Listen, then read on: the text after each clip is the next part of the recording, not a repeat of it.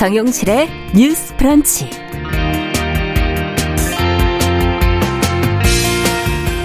안녕하십니까, 정용실입니다. 세상으로 나가지 못하고 은둔하며 살아가는 청년의 수가 서울에서만 지금 최대 13만 명으로 추정이 된다고 합니다. 서울시가 실시한 고립 은둔 청년 실태조사 결과 드러난 수치인데요. 자, 이들이 고립이 되는 이유로는 취업의 어려움이 가장 많이 꼽힌다고 하죠. 어떻게 하면 청년들을 다시 사회로 내보낼 수 있을까요? 필요한 대책은 무엇일지 함께 한번 고민해 보겠습니다.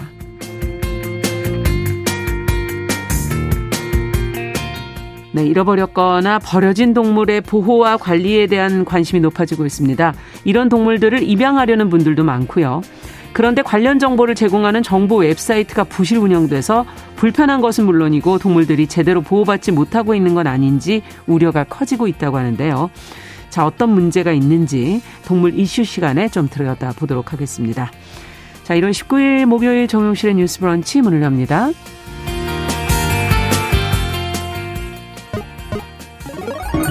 Ladies and gentlemen. 새로운 시각으로 세상을 봅니다. 정용실의 뉴스 브런치 뉴스픽. 네, 정용실의 뉴스 브런치 오늘도 청취자 여러분들과 함께 하겠습니다. 유튜브 콩앱 그리고 라디오로 들으시면서 의견 계속 좀 보내주시기 바랍니다. 자, 첫 코너 뉴스픽으로 문을 열죠. 신보라 국민의힘 전 의원 어서 오십시오. 네, 안녕하세요. 네, 조성실 정치하는 엄마들 전 대표 어서 오십시오. 네, 반갑습니다. 자, 첫 번째 뉴스는 국정원이 어제 민주노총 본부 등에 대한 대대적인 압수수색을 했다는 보도가 나왔습니다. 국가보안법 위반 혐의라고 하는데 어떻게 압수수색이 진행이 됐고 어떤 말들이 지금 나오고 있는지 조 대표님께서 좀 정리를 좀 해주시겠어요? 네. 서울 민주노총 본부를 비롯해서 전국 10여 곳에서 동시다발로 압수수색이 진행되었습니다. 네. 혐의는 많은 분들이 아시다시피 국가정보법 위반이었고요. 그래서 국정원과 경찰이 함께 진행한 것으로 알려져 있는데 이 경우에는 이제 서울 중구에 있는 본부 사무실 또 영등포구에 있었던 전국 보건의료노조 사무실, 광주 기아차 노조, 세월호 제주기업관의 생활공간 등등이 포함되어 있습니다. 그래서 이 경우에 동시에 진행을 했고 또 개인의 신체에 대한 압수수색도 이루어진 곳도 있었고 네. 여러 가지 전자기기 등에 대한 압수수색이 진행되었는데 이제 2016년부터 2019년에 지금 여기에 혐의를 받고 있는 당사자들이 베트남 등지 등에 가서 북한 공작원들과 이제 접촉을 하고 또 국내의 여러 가지 지하 조직뿐 아니라 시민단체 등과 같은 형태를 띤 조직을 만들라는 지령을 받고 진행을 했다는 혐의를 받고 있고요. 이거 진행됐던 시점과 관련해서는 이제 국가정보원 같은 경우에 국가정보원법 개정안에 따라서 2024년 1월부터 기존에 진행했던 여러 가지 이런 대공 업무들이 경찰로 이관되는 시점이 놓여 있습니다. 그래서 국회에서 이것이 부적절하기 때문에 연기되거나 또는 법안 개정이 필요하다라는 이야기가 최근 일주일 내에 또 나왔던 이력과 그리고 여러 순방 등을 거쳐서 논란이 되고 있는 것들 또 지지율 하락 추세 등등을 이제 무마하거나 혹은 또 이렇게 정치적인 의도 를 가지고서 강화해 나가려는 목적 하에 이루어지는 압수수색이 아니었느냐. 그리고 이것이 뭐 사정 당국의 앞으로 또 지속될 우려가 크다라는 시민사회 단체들의 여러 가지 강력한 반발과 비판이 이어지고 있는 상황입니다. 네. 자, 이번 압수수색에 대해서는 지금 뭐 여야 정치권에서는 시각이 완전히 갈릴 것 같고 국민들의 의견도 또 상반된 의견들이 있지 않을까 하는 생각이 드는데 어떻게 보십니까? 뭐 수사 방식이라든가 수사의 어떤 명분이라든가 이런 것도 한번 좀 따져볼 필요가 있지 않을까 싶은데요. 신보라 의원께 먼저 좀 여쭤볼까요? 우선 조성실 대표님이 브리핑해 주신 것처럼 지금 민주노총 본부에 있는 현직 국장이 2016년부터 2019년까지 해외에서 그럼 북한 공작원과 접선을 했다라고 하는 부분에 대한 정황이고 네. 그리고 여기에 이제 의료노조나 뭐 이런 단위노조원들에 대한 접선 정황도 의심이 되는 상황이라는 거예요. 네. 그래서 그걸 국정원이 수년간 내사를 해왔고 사실 이 정황에 대한 것은 문재인 정부 때 이미 국정원에서 그런 내사를 하고 있었고 증거도 있었고 관련해서 이제 수사도 하고 싶어 했는데 오히려 문재인 정부에서 북한과의 관계를 고려해서 국정원 간부급에서 이거를 수사를 확대하는 것에 대해서 사실상 방관을 해왔다는 지금 오늘 보도도 있었고요. 네. 그래서 이제 구체적인 혐의 입증을 위해서 근무지와 자택, 차량 압수수색을 하는 것이고 저는 이제 압수수색 영장 발부라고 하는 건 이제 법원이 판단을 하는 거기 때문에 예. 이것에 대한 증거들이 명확했기 때문에 발부를 했다고 보고요. 그런 네. 점에서 전 민주노총도 어떤 압수수색의 성역이 아니다. 적법한 절차와 과정을 거쳤기 때문에 압수수색의 명분은 저는 충분히 있었다라고 보고요. 지금 민주노총을 비롯해서 의견을 좀 같이 하는 집단들이 이게 뭐 노동개혁을 반대하는 그렇죠. 그런 노동계를 대공수사로 압박하면서 네. 공안정국으로 몰고 가겠다는 것이다. 이런 예. 주장을 하고 있는데요. 네. 저는 이제 노동개혁과 실은 간첩수사는 별개라고 생각을 하고 어쨌든 여전히 북한이 이적 으로 규정되어 있고 실은 지금 이 시대에도 북한과 접선을 해서 어떤 대한민국을 붕괴시키기 위한 이제 그런 작전을 수행한다는 것 자체가 도무지 이해가 되진 않지만 네. 이런 행위가 진행되는 것에 있어서의 수사는 별개 사안인데도 오히려 민주노총이 전 노동개혁을 반대할 명분으로 이걸 공안통치라는 또 프레임을 만드는 것 아닌가라는 좀 생각을 갖게 되고요. 저는 민주노총 지도부가 대한민국의 노동자의 권익을 대변하고 대한민국을 대표하는 노조라면 네. 오히려 이 상황에 대해서 이적 행위에 대해서는 분명히 선을 긋는 태도로 보여야 되는 게 저는 맞다고 생각합니다. 네. 그래서 압수수색은 유감이지만 내부의 북한과의 어떤 접선이나 내통 행위가 있었다면 그건 충격적이다. 수사는 협조하겠으나 진실은 제대로 밝혀지길 바란다는 그런 입장이 저는 나와야 되는 것이 맞지. 지금 이 압수수색에 반대하면서 오히려 이적 행위를 감싸는 듯한 행동을 보여서는 저는 절대 안 된다라고 생각을 합니다. 네, 어떻게 보세요? 조 대표님께서는. 네, 국가의 안보나 예. 또 지금 굉장히 우리가 굉장히 긴장하고 있어야 하는 네. 이제 대구 국면을 맞이하고 있기 때문에 네. 이 부분에 있어서 정말 혐의가 있었고 이것이 입증된다면 이에 대해서 추가적인 수사들이나 진행은 반드시 필요하다고는 보고요. 네. 그러나 다만 이제 말씀하셨던 여기에 뭐 옹호적인 입장에서 뭐 발언하는 단체들이라고 말씀하셨는데 이제 뭐 참여연대를 비롯해서 지금 국정원의 여러 가지 행태들에 대해서 비판적인 성명을 내놓고 있는 여러 단체들은 이제 기본적으로 이 국정원의 대공수사권에 대해서 법안 개정을 다시 진행하거나 유보시켜야 된다라는 강력한 메시지가 국민의힘 이제 원내 의원들로부터 지난 며칠 사이에 또 나왔고 네.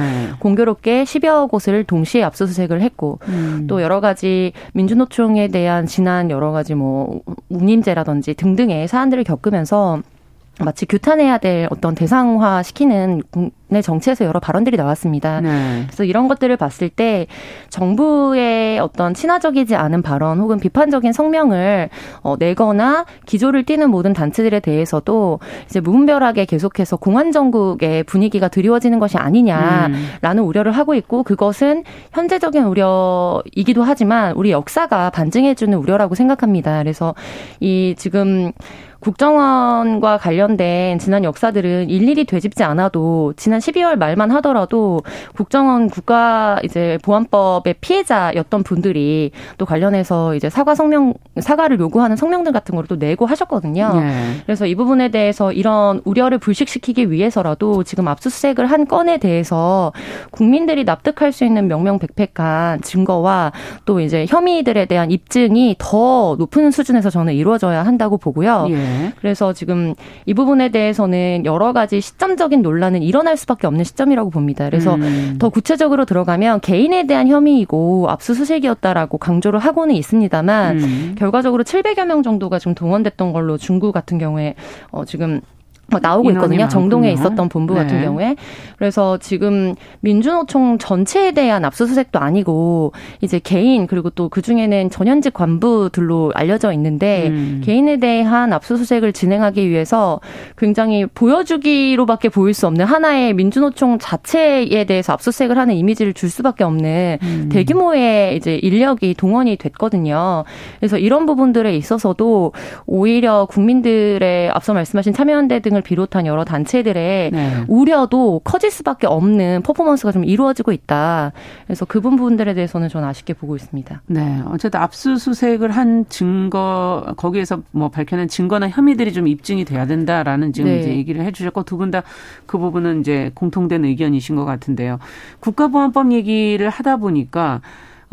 예전에 이제 이것의 문제를 끊어내고자 폐지가 논의될 때마다 사실 그 사문화된 법이었다 이런 주장도 있었지만 지금 보면 또 사문화된 법 같지만 또 악용될 수도 있지 않을까 하는 그런 생각도 들기도 해서 이 국가보안법에 대한 얘기를 조금 잠시 해보죠. 두 분은 어떻게 생각하십니까? 저는 이제 국가보안법이 과거에 실은 이제 민주화되기 전에 악용됐던 여러 사례들이 있었습니다. 그렇죠. 예. 이제 그런데 지금 이제 민주화가 진행된 이후에 또 민주의 정부의 몇 번의 이제 변화를 거치면서 실은 국가보안법의 많은 대부분의 조항은 많이 사실상은 사문화됐지만 그렇죠. 지금 이번 제주 간첩단 사건에 대한 것들이랄지 이런 명백한 이적 행위. 그러니까 사실 최근에 그 제주와 경남 창원에서 북한과 접선하는 간첩단의 그 이적 행위가 밝혀진 것들은 북한 해외에서 북한 공작원을 직접 만나고 지령을 받고 또 어떻게 신형으로 뭐 개발된 그런 난수표 같은 것들을 받아들고 대한민국 안에서 음모를 꾀한 사실상 명백한 이적 행위잖아요.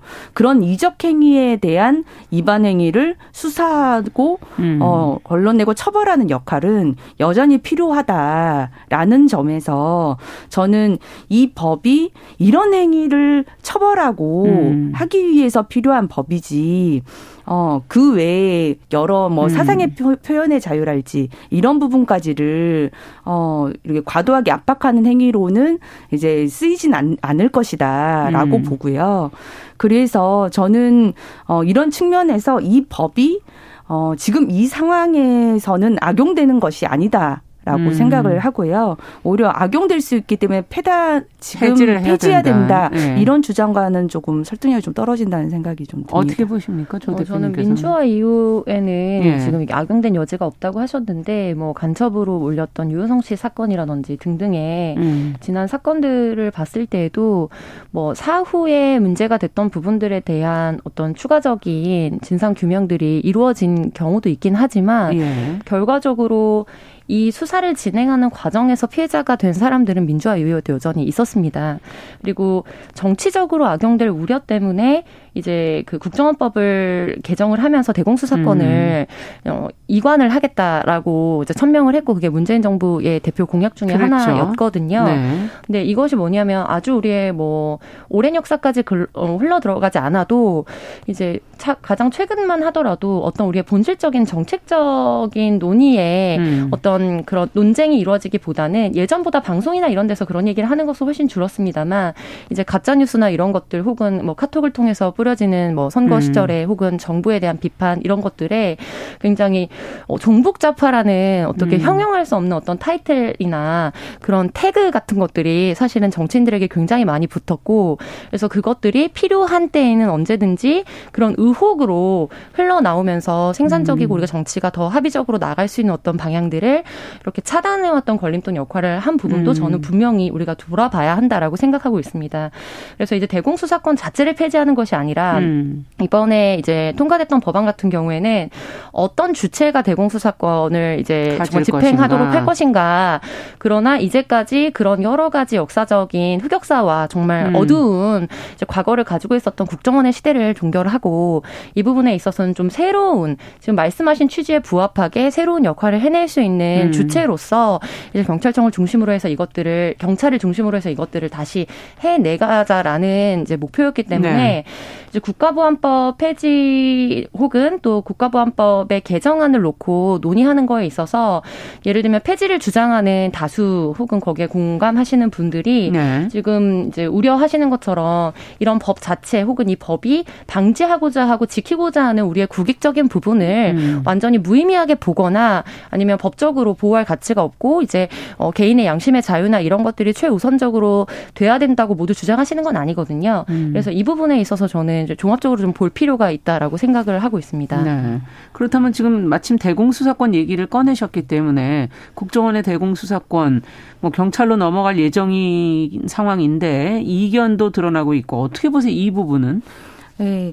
지금 이견이 있는 건 이제 분명한 사실인데요. 네. 왜냐하면 이제 정부 조직의 실은 기능과 역할에 대해서는 대체로 과거부터 여야 합의로 처리를 해왔던 것이 원래였습니다. 네. 왜냐하면 관료는 영원하지만 여야는 언제든 바뀔 수가 정부가 있죠. 바뀔 네. 수 있고 그거에 따라서 권력이 어쨌든 바뀌잖아요. 그리고 또 행정의 지속성이나 용속성을 또 보장하기 위해서 이제 합의를 중시 여겼던 그렇죠. 거죠. 근데 사실 문재인 정부에서 이제 민주당이 이제 또 거여의 위치에 있었기 때문에 네. 당시에 이제 국정원의 대공수사권 이런 것들을 폐지하는 국정원법 개정안도 예. 민주당 단독으로 통과시킨 거예요. 그래서 사실 당시에도 이제 국민의힘 보수정당에서는 북한과의 어떤 분단의 현실을 감안했을 때 그리고 여러 이제 북한과의 관계를 고려한다는 이유만으로 이제 방첩이랄지 북한의 어떤 내부 정보랄지 이런 것들과의 관련해서는 여러 연결망들을 계속 지속적으로 관리할 필요성들이 있는데 그런 것들이 아예 단절되면서 북한의 정보 수집 능력이 굉장히 약화됐다는 비판 여론들도 많이 있었거든요. 네. 그렇기 때문에 국정원이 이제 어떤 정보 수집에 있어서의 북한과의 정보 수집과 방첩 역할에 본연의 역할을 충실하기 위해서라도 이제 대공수사권은 국정원의 유예를 시키는 것이 맞지 않겠느냐라는 여론을 그런 의지를 보수정당은 좀 갖고 있습니다. 그렇군요. 그렇기 때문에 이제 최근 발언이 나왔던 것은 지도부 쪽에서 발언이 나왔던 것은 기존의 입장들을 다시 이제 확인하는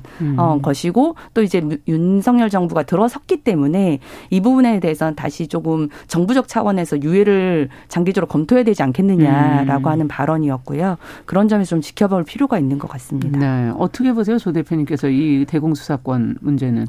네, 이 대공수사권 논의 같은 경우에는 사실상 이제 법 개정안이 통과가 됐기 때문에 네. 2024년 1월 1일부터 시행하는 걸로 알려져 있거든요. 그러니까 지금 이 상황에서 여야 국면에 야당의 협조 없이는 이제 대통령실이 아무리 앞장서서 진두지휘를 한다고 해도 저지하기 쉽지 않은 네. 사안이라고 보이고 그런 의미에서라면 더더욱 어떤 협치할 수 있는 여지에서 정말 이 우리의 미래적인 목표 그리고 현재적인 안위, 국가 안위를 위해서 우리가 이 수사 전문성이 보완되어야 하는 과도기적 상황을 어떻게 대처할 것인가에 대한 대안을 국회에서 좀 모색을 하는 게 더 생산적인 방향이라고 저는 보고 있고요. 네. 앞서서 이제 신보라 의원님께서 말씀해 주셨던 뭐 간첩단 사건이라고 하셨는데 지금 혐의를 받고 이제 수사 진행 중인 사안을 말씀하시는 거잖아요. 과거의 네. 사안이 아니고. 네. 저는 이런 사안들을 볼 때 좀 우려 깊게 우리가 봐야 되는 거는 이번에 특히 조선일보 같은 경우에 TV조선이었던가요? 조선일보였던가요? 예. 한 군데 같은 경우에는 지금 압수수색 들어갈 때 다른 언론사보다 훨씬 더 발빠르게 대응하면서 마치 이제 그런 압수수색 영장 자체를 또 그 외에 몇몇 언론사들은 그대로 받아 적은 듯한 보도들이 또 흘러나오고 그래서 결국에 이것이 하나의 짜놓은 기획판이 아니냐라는 의혹도 불거지고 있는 상황이거든요. 그래서 국가보안법 위반 혐의로 현재 우리 많은 대다수의 국민들이 공감할 수 있는 위법을 저질렀다고 하면 그에 상응하는 여러 가지 어떤 어떤 과정들을 밟아야 되겠지만 중요한 거는 그 전에 언론이 여론 재판을 너무 내려버리는 부분입니다. 그래서 신속 보도, 단독 보도라는 타이틀을 걸고 사후에 우리가 예를 들면은 지난 뭐 굳이 짚자면 이제 조국 사태로 불리웠던 사건들에 있어서도 실질적으로 법원에서 유죄를 받았던 부분들이 있지만 어떤 순간부터는 어디까지가 사실이었고 어디까지가 우리가 아니었던 부분인지 구분하기 어려울 정도로 이제 어떤 보도 경쟁들이 이루어지거든요. 내용을 쓰고 너무 단정적으로 얘기하지 말아야 된다. 네, 그래서 이제 의혹이고 이것은 검찰의 주장이고 검찰의 주장은 또 최종적으로 법원에서 받아들여지지 않는 경우들도 있기 때문에 한쪽 편의 입장이 마치 규명된 사실인 것처럼 보면서 여기에 혐의를 받는 사람들을 국가보안법 위반이고 간첩 단일화라고 규정하는 사회적인 시선과 또 언론의 보도 이런 것들이야말로 앞서 이제 국가보안법이 폐지돼야 되고 어차피 사문화되어 있다면 그로 인해서 피해를 받는 개인이나 정치적으로 악용되는 여지가 없어야 된다라고 하는 논조에서라도 이 부분에 있어서 우리가 이 사안을 다룰 때 굉장히 주목해야 되는 부분인 것 같습니다. 네, 그러니까 국가 안위라는 중요한 것을 지켜야는 하지만 그 혐의에 지금 놓여 있는 사람들에 대해서는 끝까지 한번 지켜보면서 결과를 그 증거라든지 혐의를 좀 지켜보면서 결론을 내려야 되지 않겠는가. 대공수 사건 같은 경우에는 이제 과도기적인 상황에 대한 보완을 결국에 국회에서밖에 할 수 없기 때문에 이제 협치적인 부분에서 어떻게 논의할 것인가에 대한 안을 이끌어 나가야지 이런 방식으로 여야가 극명하게 대치되는 형국으로는 그렇죠. 정치적인 정쟁화만 될 뿐이라는 우려가 됩니다. 네. 자, 앞으로도 이 문제가 어떻게 풀려갈지 지금 이제 뭐 시작에 불과하기 때문에 저희 계속 좀 지켜보면서 언론의 태도 그리고 그거에 대한 보도의 방향이라든가 또 그 안에서 무엇을 중시해서 들여다보셔야 될지도 같이 한번 계속 고민해 보겠습니다. 자, 앞서 말씀드렸던 그 청년들 얘기로 좀 넘어가 볼까 해요. 은둔하면서 고립되어 살아가는 청년들이 많다는 거는 느끼고는 있었지만 서울만 해도 지금 13만 명이라는 지금 조사 결과가 나왔어요. 실태 조사를 서울시가 했는데요. 어떤 내용이었는지 조금 더 자세히 들여다보도록 하죠. 신보라 의원께서 정리를 좀 해 주시죠. 네. 서울시가 지난해 5월부터 서울 거주 만 19세에서 39세 청년 5,500명을 대상으로 전국 최초로 이제 고립 은둔 청년 실태 조사를 진행을 한 거고요. 그 결과가 나왔는데 고립 은둔 청년의 비율이 4.5%로 추정이 됐습니다. 이걸 인구로 이제 확대해서 계산을 해 보면 약 13만 명에 가까운 수치라는 것이고요. 고립은 이제 정서적, 물리적 고립 상태가 6개월 이상 유지되는 경우를 말하고 은둔은 외출이 없는 생활이 6개월 이상 유지되거나 최근 한 달간 구직 활동이 없는 경우로 규정이 되어 있는데요. 이 실태조사에 따르면 고립 은둔 생활의 계기로는 실직 또는 취업의 어려움이 45%로 가장 많았고요. 심리적, 정신적인 어려움과 인간관계를 맺는 것의 어려움이 각각 40%로 뒤를 이었습니다.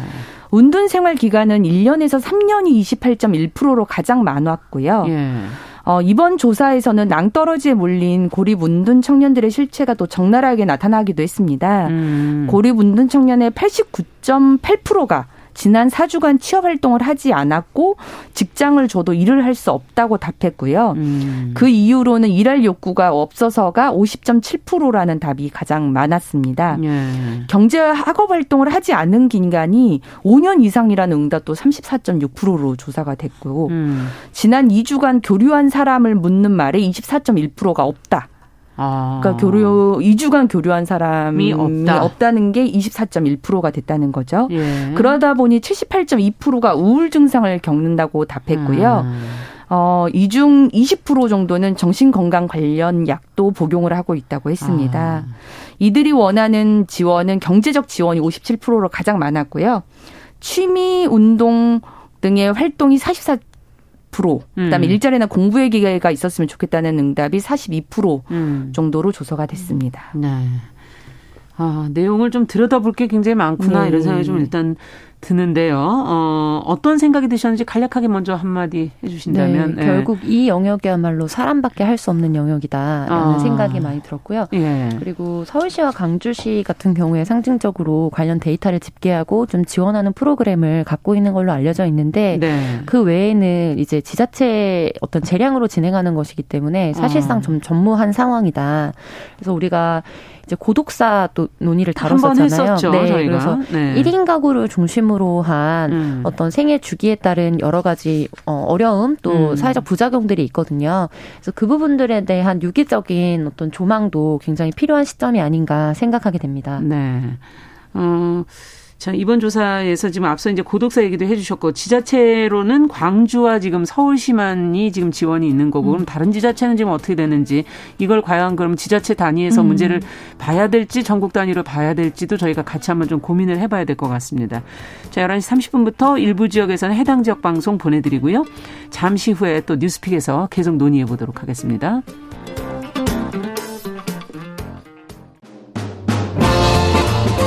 여러분은 지금 KBS 1라디오 정용실의 뉴스 브런치와 함께하고 계십니다. 네, 정용실의 뉴스 브런치 뉴스픽 서울시에서 은둔 고립 청년 실태조사를 한 결과가 나왔습니다. 저희가 같이 지금 들여다보고 있습니다. 조 대표님께서 지금 간단하게 얘기를 해 주셨는데 신보라 의원께도 좀 일단 네. 자료 보신 느낌을 간단하게 좀 여쭤보죠. 우선 저는 몇 가지 이제 놀란 부분이 있었는데 20대 초에 그러니까 은둔의 어떤 최초 경험이 20대 초라는 거예요. 그래서 실은 대부분의 은둔이나 고립이 이제 일자리가 없어서 생기는 어떤 어려움으로 많이 또 해석을 하기도 하는데 그게 아니라 학업 중에서도 어떤 관계의 어려움이나 이런 걸로 인해서 은둔을 경험하는 청년들이 많다는 걸 또 방증을 해주고 있고 그래서 일자리만 연계해주면 된다는 식의 접근이 또 유효하지 않다라고 하는 걸 알 수 있고요. 그다음에 아까 말씀드렸던 것처럼 학업이나 경제활동을 하지 않은 기간이 5년 이상이라는 응답에 35% 가까이가 됐는데 이건 이제 한 번 은둔이나 고립을 경험하면 그것이 장기화될 수 있다는 위험신호라는 거를 또 보여주는 거라서 이 부분에 대한 실태를 좀 정확하게 좀 구체적으로 이해하는 게 필요하다는 생각이 들었어요. 네. 자, 지금 이제 서울시가 조사한 결과를 바탕으로 지금 3월 중에 이들에 대한 체계적 지원 방안을 이제 발표할 예정이다라고는 했는데 이 발표하기 전에 이제 저희도 들여다보면서 어떤 부분을 좀 더 신경 써야 될까. 지금 한 가지 지적해 주신 거는 취업만으로 문제를 풀 수는 없을 것 같다라는 이제 신보라 의원 자료 분석하신 지금 의견인데 두 분의 의견은 좀 더 좀 세부적으로 들어가서 좀 들어보죠. 네, 서울시 같은 경우에 이제 관련한 은둔 청년들을 위한 프로그램을 진행을 했었는데 지난해 70여 명 정도가 참석을 했었는데 올해는 531명 정도가 지원을 했다고 하거든요. 그렇군요. 그러니까 이거는 실수요가 굉장히 많다는 것이고 그런 의미에서 앞서 언급드린 것처럼 내가 어느 지역에 사느냐에 따라서 받을 수 있는 정책적 혜택이 다르다는 거 그리고 우리 사회 통계에 잡히지 않는다는 것도 굉장한 위험 신호로 보여집니다. 그렇죠. 그래서 이 부분과 관련해서는 이제 보통 여성가족부에서 가정, 아동, 청소년, 여성과 관련된 의제들을 많이 다뤄왔는데 이제 가정과 관련된 정책들을 다룰 때 결혼하고 아이를 낳도록 하는 이른바 이제 정상가족 중심의 정책 설계들이 많이 되어 왔습니다. 그런 인센티브도 다 그런데 맞추어져 있었고 그런데 우리가 이제 1인 가구가 굉장히 많아졌고 1인 가구가 단순히 경제적인 어떤 어려움에 따른 선택이 아니라 그러니까 삶의 철학적인 어떤 방향성으로서 앞으로 경제적 상황이 좋아지더라도 결혼할 의지가 없는 분들도 굉장히 많거든요. 그렇기 때문에 이거를 기본 전제로 하고 1인 가구 혹은 1인으로 살아가거나 이제 사회적 교류나 이런 데서 어려움을 겪는 이 모든 것들을 좀 카테고라이징을 좀 섬세하게 해서 이 부분에 대한 전국적인 통계가 어떻게 되는지 그리고 지자체별로 어떻게 프로그램들을 개선하고 또 지원할 수 있는지에 대한 중앙 이제 정부 차원에서의 노력도 저는 굉장히 중요해 보이고요. 그리고 이거야말로 사람밖에 할 수 없는 일이다라고 말씀드렸는데 아마도 20대 초반에 이제 은둔을 경험하신 분들 같은 경우에는 이제 몇몇 다큐들에서 다뤘을 때는 입시에 실패하면서 그래서 사실 이게 경제적 활동을 할 수 없는 취업에 실패한 것과 일종의 메커니즘은 다소 유사합니다. 그러네요. 우리 사회에서. 그래서 이제 12년 동안 대학이라는 어떤 목표를 가지고 입시에 도전을 하는데 입시 결과가 좋지 않을 때 재수삼수를 도전했는데도 불구하고 결과가 더 나아지지 않았을 때 이제 은둔을 장기로 하게 된다라는 또 전문가들의 의견들이 있거든요. 그래서 이 부분들에 대해서 이제 대학이라는 것이 굉장히 우리 사회의 유의미한 자산으로 작용을 해왔고 그러나 앞으로 이제 5년, 10년 내에는 또 그런 부분들이 굉장히 형해화될 수밖에 없는 우리 국면에 있습니다. 했습니다. 그래서 이 부분에 대해서 입시에 실패했거나 취업에 실패했던 분들이 심리적 지원과 대신 자신이 갖고 있는 재능이나 이런 것들을 어떻게 발견하고 사회와 연결시킬 수 있을 그렇죠. 것인가, 이런 것들을 지원할 수 있는 첫 번째로는 심리 지원과 예. 두 번째로는 사회적 자원으로 연결하는 네트워킹, 예. 이거에 대한 전문가 그룹의 지원도 굉장히 중요해 보입니다. 네. 실패를 또 우리 사회가 어떻게 바라보고 있느냐, 네. 이것도 이 맞습니다. 안에는 사실은 네. 들어가 있는 얘기가 아닌가 싶고요. 그게 가장 큰 전제인 것 같아요. 예, 앞서 이제 실직과 취업의 어려움이 이 계기였다라고 말하는 게 45%. 네. 인간관계나 어떤 심리적 어려움 때문에 이제 이렇게 은둔과 고립을 선택했다는 것도 40%면 네. 굉장히 비등비등하다고 네. 해야 될까요? 맞습니다. 네네. 예, 어떻게 보세요? 어떤 부분을 좀 더 지원을 해야 네. 될까요? 저도 비슷한데 첫 번째는 실태 파악을 굉장히 공식화하는 게 중요. 하고 두 번째는 발굴하는 체계를 마련하는 것, 그다음에 세 개째는 전달 체계를 구축하는 것, 저는 이 세 가지가 우선 중요하다고 보는데 2020년에 이제 청년 기본법이 통과되면서 종합적인 기반은 정책의 기반은 마련이 되어 있는데 사실 오랜 한 20여 년간 일자리 정책에만 좀 치우쳐 있다 그렇죠. 보니까 이제 다층적인 현실에 주목한 이 세세한 그런 정책적 기반이 좀 많이 부족해요. 네. 그래서 뭐 영케어러, 운동고립 청년, 맞아요. 자립준비 청년 이런 개념이 사실 최근 2, 3년 내에 다 등장한 주목을 받은 개념이거든요.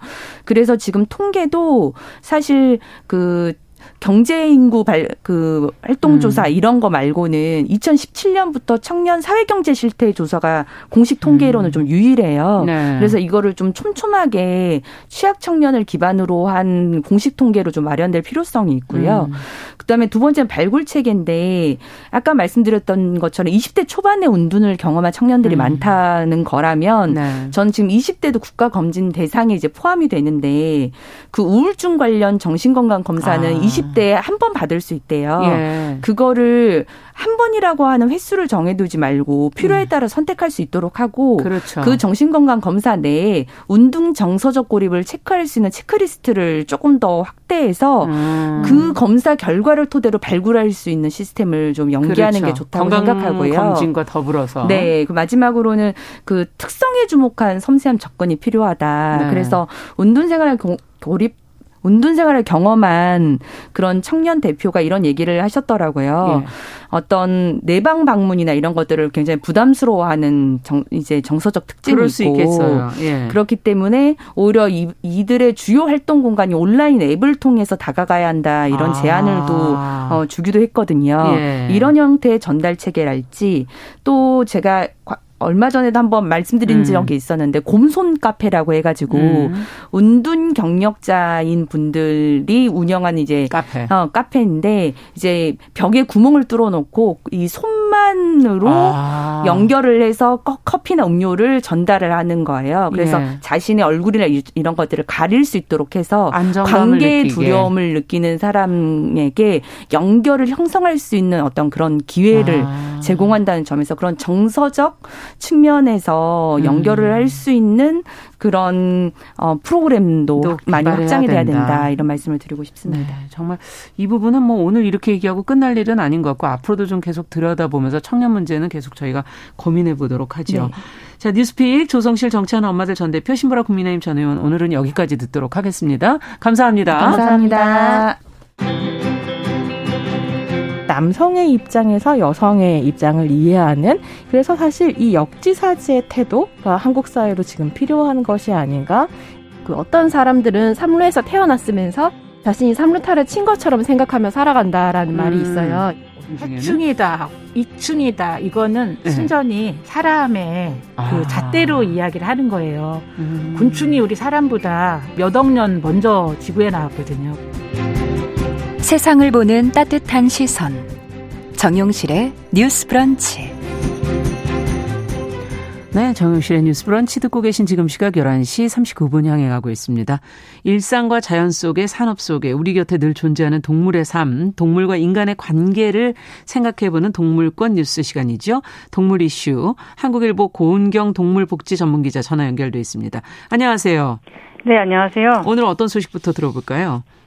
네, 먼저 정부가 운영하는 유실 유기동물 정보 사이트인 동물보호관리 시스템이라는 게 있는데요. 네.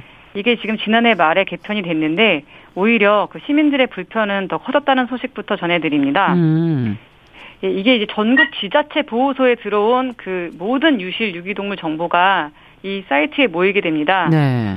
그래서 예컨대 이제 본인이 기르던 동물을 잃어버리면은 가장 먼저 이 사이트부터 접속을 하게 되고요. 네.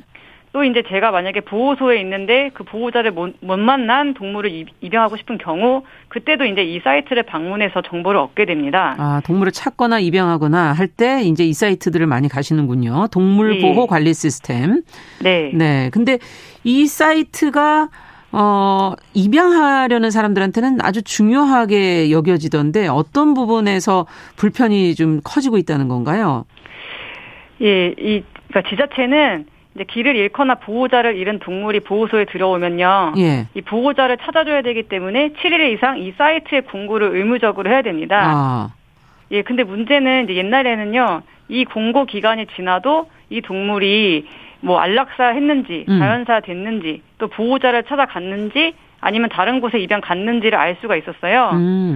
근데 이게 사이트가 바뀌면서 공고 중 아니면은 이 공고가 끝났지만은 아직 안락사나 자연사가 안 된 그 보호소에 있는 동물 정보만 볼 수 있게 됐습니다. 아. 그러니까 만약에 제가 반려동물을 잃어버렸는데 7일 동안에 이 사이트 존재를 몰라서 모르는 분들도 계실 수 있잖아요. 그렇죠.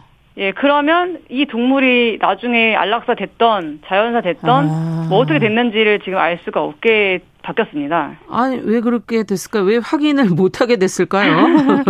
그러니까 이제 그 정보, 예. 제가 이제 그 물어봤더니, 이제 이게 공고 중, 보호 중이라는 카테고리의 그 취지에 더 맞고, 아. 그리고 이제 그 입양 준비 중인 동물에 대한 어떤 그 초점이 더 맞춰지기 때문에, 아. 이제 뭐, 요렇게 개편했다고 설명을 했습니다. 그렇군요. 그러니까 정부 사이트에서는 지금 이제 확인 못하면 그럼 되게 궁금하실 거 아니에요. 방법은 네, 전혀 그렇죠. 없나요? 네, 다행히도 방법이 하나 있는데요. 예. 이제 그 민간 유기동물 플랫폼 포인핸드라는 곳이 있습니다. 예. 이제 동물을 기르시거나 이제 유기동물 관심 많으신 분들은 좀 많이 아시는. 그럼요. 예. 포인핸드 저도 알아요. 예. 아, 아세요? 예. 근데 이제 이 사이트가 그 아까 말씀드린 그 관련된 정보를 그러니까 이제 시민들이는 보기 어려운 그 개발 도구 형태로 제공을 하고 있어요. 그래서 이제 그거를 이 사이트가 가져와서 이제 사람들이 보기 편하게 뭐 예, 보이게 하고 있거든요. 예. 여기에서는 이제 그 정보를 다 제공을 하고 있는 거예요. 그러니까 민간 업체에 가서 유기동물 플랫폼으로 가서 확인하셔야 되는 거군요. 예, 그렇죠. 그래서 오히려 정부가 공개를 축소함으로써 오히려 이 정부가 운영하는 공식 사이트가 아니라 그 민간이 운영하는 사이트로 가야 되는 지금 그런 상황이 돼버렸습니다. 네. 그러니까 만약에 동물을 유실하셨다면, 잃어버리셨다면, 네. 동물보호관리 시스템을 확인을 해보시지만 놓쳤다면 예, 더 이상 알 수 없던 포인핸드로 가서 이제 민간에서 예, 확인하셔야 된다. 지금 그 얘기시네요. 예, 네, 맞습니다. 그렇군요. 예. 자, 앞으로도 이게 좀 민간이 아니라 공공에서도 이걸 같이 해주면 더 좋겠다는 생각도 해보게 되고 예. 저 다른 소식도 또 살펴보죠. 예, 이제 곧 설 명절입니다. 예, 예, 설 연휴를 기간을 앞두고서 이제 많이 설레는 분들 계실 텐데, 네. 이때 오히려 걱정을 해야 되는 친구들도 있습니다. 오히려 이 반려동물들인데요. 이제 이때 그 반려동물을 기르는 뭐 모든 사람이 그런 건 당연히 아니지만, 그 이제 일부 분들께서 이제 집을 비워야 되는데 맡길 곳이 없거나 하면은 이제 버리기도 하고 또 이제 그 집을 못 찾아오게 휴게소 또 외지에 이제 버리는 경우가 있다고 합니다. 네. 그래서 이제 한 동물단체는 그 전국 고속도로 휴게소에다가 동물 유기가 불법 행위라는 사실을 알리는 포스터를 부착하기도 했습니다. 네. 참 명절에 많이들 그 유기된다 동물들이 유기된다 그런 얘기를 많이 들었는데 실제 그렇군요. 예. 반려동물들도 그럼 명절 주군군이 있나요? 예, 있습니다. 예, 낯선 친척들의 방문이 이 반려동물한테 갑자기 이제 오다 보니까 스트레스를 줄 수도 있고요. 아. 또 이제 기름진 음식이나 평소에 먹지 않는 거를 먹어갖고 탈이 나는 경우도 또 많다고 해요. 예, 그래서 병원을 찾는 경우가 많다고 하니까 이제 본인이 집에서 명절을 치른다면 이 동물이 사람들을 피해서 있을 공간을 마련해 두는 게 좋다고 하고요. 또 이게 전과 같은 기름기 많은 음식은 반려동물에게 치장염을 유발할 수 있으니까 특히 조심을 해야 한다고 합니다. 예. 사람 음식 줘도 돼요? 원래 안 줘야 되잖아요. 안 되죠, 안 되죠. 예, 예. 그런 그 와중에도 예. 특히나 이제 그 저는 안 된다. 예, 맞습니다. 예, 그래서 사람도 반려동물도 건강하게 명절을 나면 좋겠습니다. 예, 그러네요, 정말. 무엇보다 유기하지 않으셔야 될 텐데, 그죠? 예, 예, 맞습니다. 자, 예. 마지막 소식도 살펴보죠. 네, 요즘에 기후위기 얘기가 많이 나오는데요. 이 기후위기로 꽃가루를 옮기는 꿀벌, 나비 등 그 화분맥의 곤충 수가 줄어서 이 농작물 생산량이 감소를 했고 이로 인해서 전 세계 40만 명 이상이 사망하고 있다는 연구 결과가 나왔습니다. 이 미국 하버드대와 영국 옥스퍼드대 등 국제 공동 연구진이 발표한 논문입니다. 꿀벌이 중요하다 그런 얘기는 이제 많이들 자연계에서 하시던데 실제 예. 우리 인간한테 어떤 영향을 미친다는 얘기인가요? 네, 이 연구진은 이 작물 생산량 감소로 예. 이 건강한 식품 소비가 어려워지면서 예. 사람들의 건강 상태가 악화될 것으로 봤습니다. 아, 예, 그러니까 그 꿀벌이 주니까 농작물 생산이 줄어들고 예. 이렇게 되면 식품이 소비할 수가 없고 그래서 영양 상태가 나빠지는 것은 물론 뭐 심장병, 뇌졸중, 당뇨병 이런 여러 위험 요소가 높아졌다고 합니다. 아. 그래서 이제 그 논문 결과에 우리나라가 속한 동아시아 지역은 연간 최대 27만 8천 명이 초과 사망한 것으로 추정이 됐습니다. 이야, 이렇게 많이 사망을 하는군요.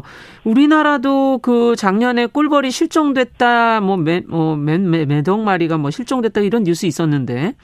그렇죠? 아, 예, 맞습니다. 예, 예. 이게 다른 나라 얘기가 아닌 게요. 그 작년 겨울 전국에서 사라진 꿀벌이 78억 마리에 달한다는 추정이 있었습니다. 아. 이게 이상기후, 살충제 노출 등 다양한 원인이 지목이 됐지만 뚜렷하게 아직 원인이 이거다라고 밝혀진 거는 없는 상황입니다. 아, 이렇게 자꾸 꿀벌이 없어지면 이제 우리 먹을 것도 없어진다는 거고 결국은 우리도 죽음에 이른다. 지금 앞서 그런 설명해 주셨는데 어떻게 해야 될까요, 그러면? 이제 양봉 등으로 화분 매김기 곤충을 늘리는 것도 중요합니다. 하지만 이제 이것만으로는 한계가 있는 만큼 자연 서식지를 복원하고 또 농업에서 살충제 사용을 줄이는 등 그 노력이 시급하다고 연구진은 강조하고 있습니다. 네, 다 사라지기 전에 빨리 이제 자연을 회복해야 되는 거군요.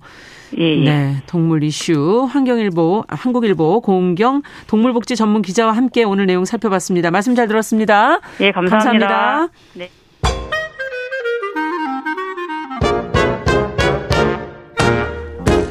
모두가 행복한 미래 정용실의 뉴스 브런치.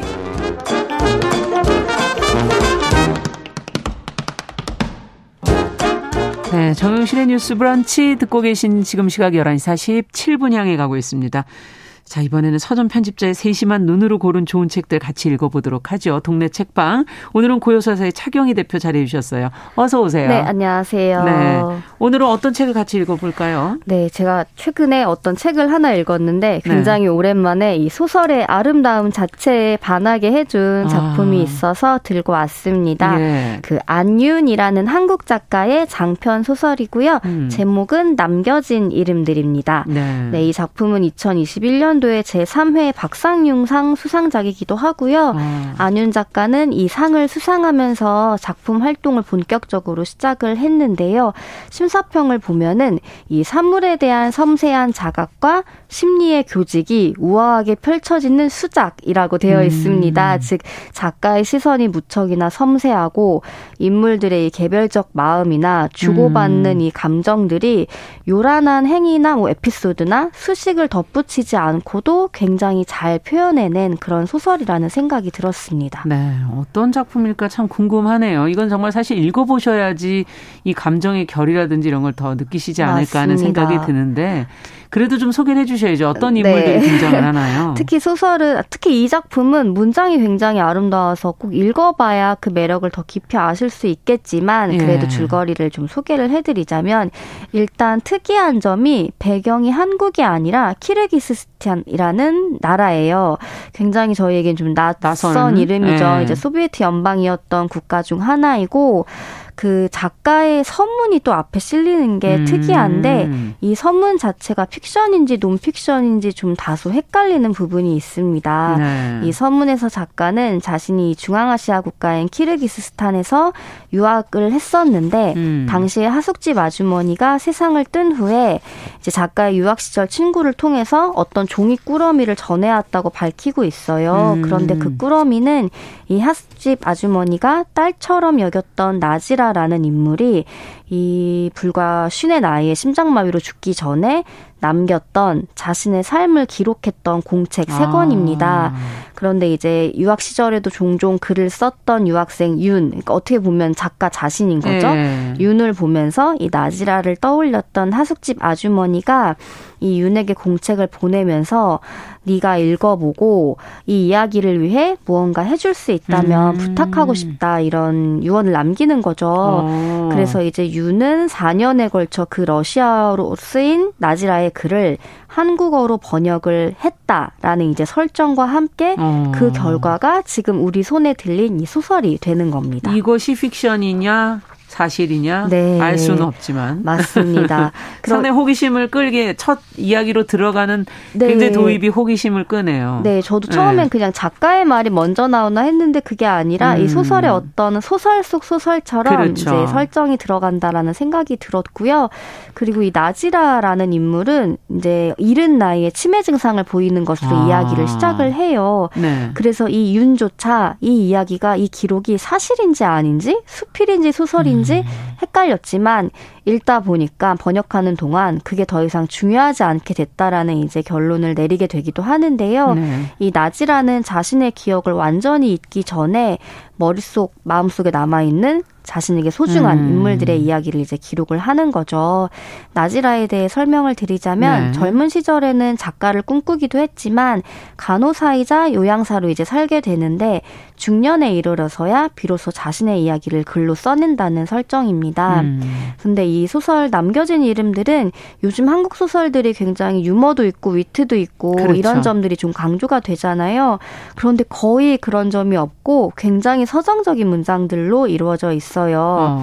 웃음기가 거의 싹 빠진 인물들이 등장을 하기도 하고 과거 또 소비에트 연방이었던 국가가 배경인데 등장인물들의 이름들도 이제 러시아어이고 그들이 이제 특정 기념일에 주고받는 선물 그리고 먹는 것들을 통해서 오히려 이국적인 매력을 풍기면서 뭐 위트나 유머는 없더라도 독자에게 좀 새롭게 다가오는 점들이 있습니다. 네, 그래서 이제 서문에서도 그 안윤이라는 작가 자신이 등장을 하지만 네. 뒤에 이야기에는 완전히 그 나라 사람들의 이야기로만 꾸며져 있는 것도 재미있습니다. 참 새롭겠네요. 좀 어떻게 본다면 우리 작품인가 또 다른 나라 작품인가 네. 이런 느낌도 들기도 하고 하지만 좀 더 문학 본류의 그 어떤 흐름을 잘 잡아가겠다 자신 있다 이런 작가의 네. 의지가 아닌가 하는 생각도 들기도 하고 어떻게 보면 외국 소설 같다는 느낌도 들고 굉장히 소설적인 소설이라는 맞아요. 생각이 좀 많이 드는 작품이었습니다. 자, 그러면은 네. 한번 내용으로 들어가 보죠. 네, 이 소설에서 나지라는 대학 교수인 쿠르만과 그의 아내 카티아 그리고 요양보호사인 타냐와 함께 같은 집에서 살아가는데요. 이 아내인 카티아의 경우에는 몇 년 전에 교통사고를 겪고 식물인간이 된 상태예요. 그래서 나지라는 일종의 입주 간호사이자 돌보미 역할로 그 집에서 함께 사는 거죠. 이 카티아와 쿠르마는 사이가 굉장히 좋은 부부였지만 젊은 나이에 비극적인 사고를 당했고 쿠르마는 이 사고로 부모를 잃고 카티아라는 굉장히 아름다운 아내는 20대에 의식은 있지만 몸은 움직일 수 없는 식물인간이 됩니다. 그래서 이들과 인연을 맺게 된 나지라는 서로가 타인으로 만났지만 카티아를 서로 극진하게 돌보면서 가족 이상의 이제 끈끈한 마음을 주고받게 된다는 내용인데요. 이 소설에는 자식을 앞서 잃었거나 아니면 상실의 경험을 공유하는 사람들이 아주 흔하게 나와요. 그래서 나지라 또한 젊은 시절 사랑하는 사람의 아이를 잃기도 했고 또 어머니와 아주 어린 시절 인연이 끊어지기도 하는 등 어떻게 보면 상실이 굉장히 자연스러운 사람들의 이야기가 좀 펼쳐집니다. 네. 상실의 아픔을 지닌 사람들이 만나서 뭐 일반적인 가족하고는 또 다른 모습의 어떤 삶을 같이 함께 살아가는 그런 모습들 좀 남다르게 느껴지네요. 네, 맞습니다. 요즘 뭐 정상 가족에 대한 이야기들도 많이 나오는데 맞아요. 어떻게 보면 가족이 아닌 사람들이 만나서도 뭐 부활절이나 명절들을 같이 기념하기도 그렇죠. 하고 또 나지라 같은 경우에는 특히나 어린 시절 이제 사실상 엄마에게 버림을 받았다는 이제 설정이 있기도 하고 7년 동안 이제 만났던 연인에게도 좀 안 좋게 끝난 그런 아픔을 지닌 인물로 나오지만 간호사로 굉장히 열심히 일을 하면서 좋은 사람들과 인연을 맺고 하지만 그 마음 또 한쪽에는 공허함을 품고 있는 인물인 거죠. 이제 크루만 또한 매일 아내에게 학교에서 전화해서 하루 일과를 들려주고 자신의 막 연구 성과에 대해서도 털어놓는 등 사실은 대답을 할 수 없는 아내이지만 맞아요. 최선을 다해 매일매일 사랑을 표현을 합니다. 하지만 이렇게 살면서도 이들은 어떤 순간에는 그 비극적인 현실 앞에서 마음이 무너져서 뭐 크루마는 술에 의존해 무너지기도 하고 그런 인물들의 이러한 아픈 현실과 내면이 굉장히 덤덤하면서도 격정적인 고백들이 좋은 문장으로 정말 많이 그려지고 있어요. 네. 그래서 이제 몇 대목 읽어주시면 좋을 것 같습니다. 네, 지금 페이지를 접어갖고 오셨는데 네. 101페이지에 이렇게 써 있네요. 나는 청춘을 살고도 내 청춘의 얼굴을 모른다. 청춘의 얼굴만이 아니다.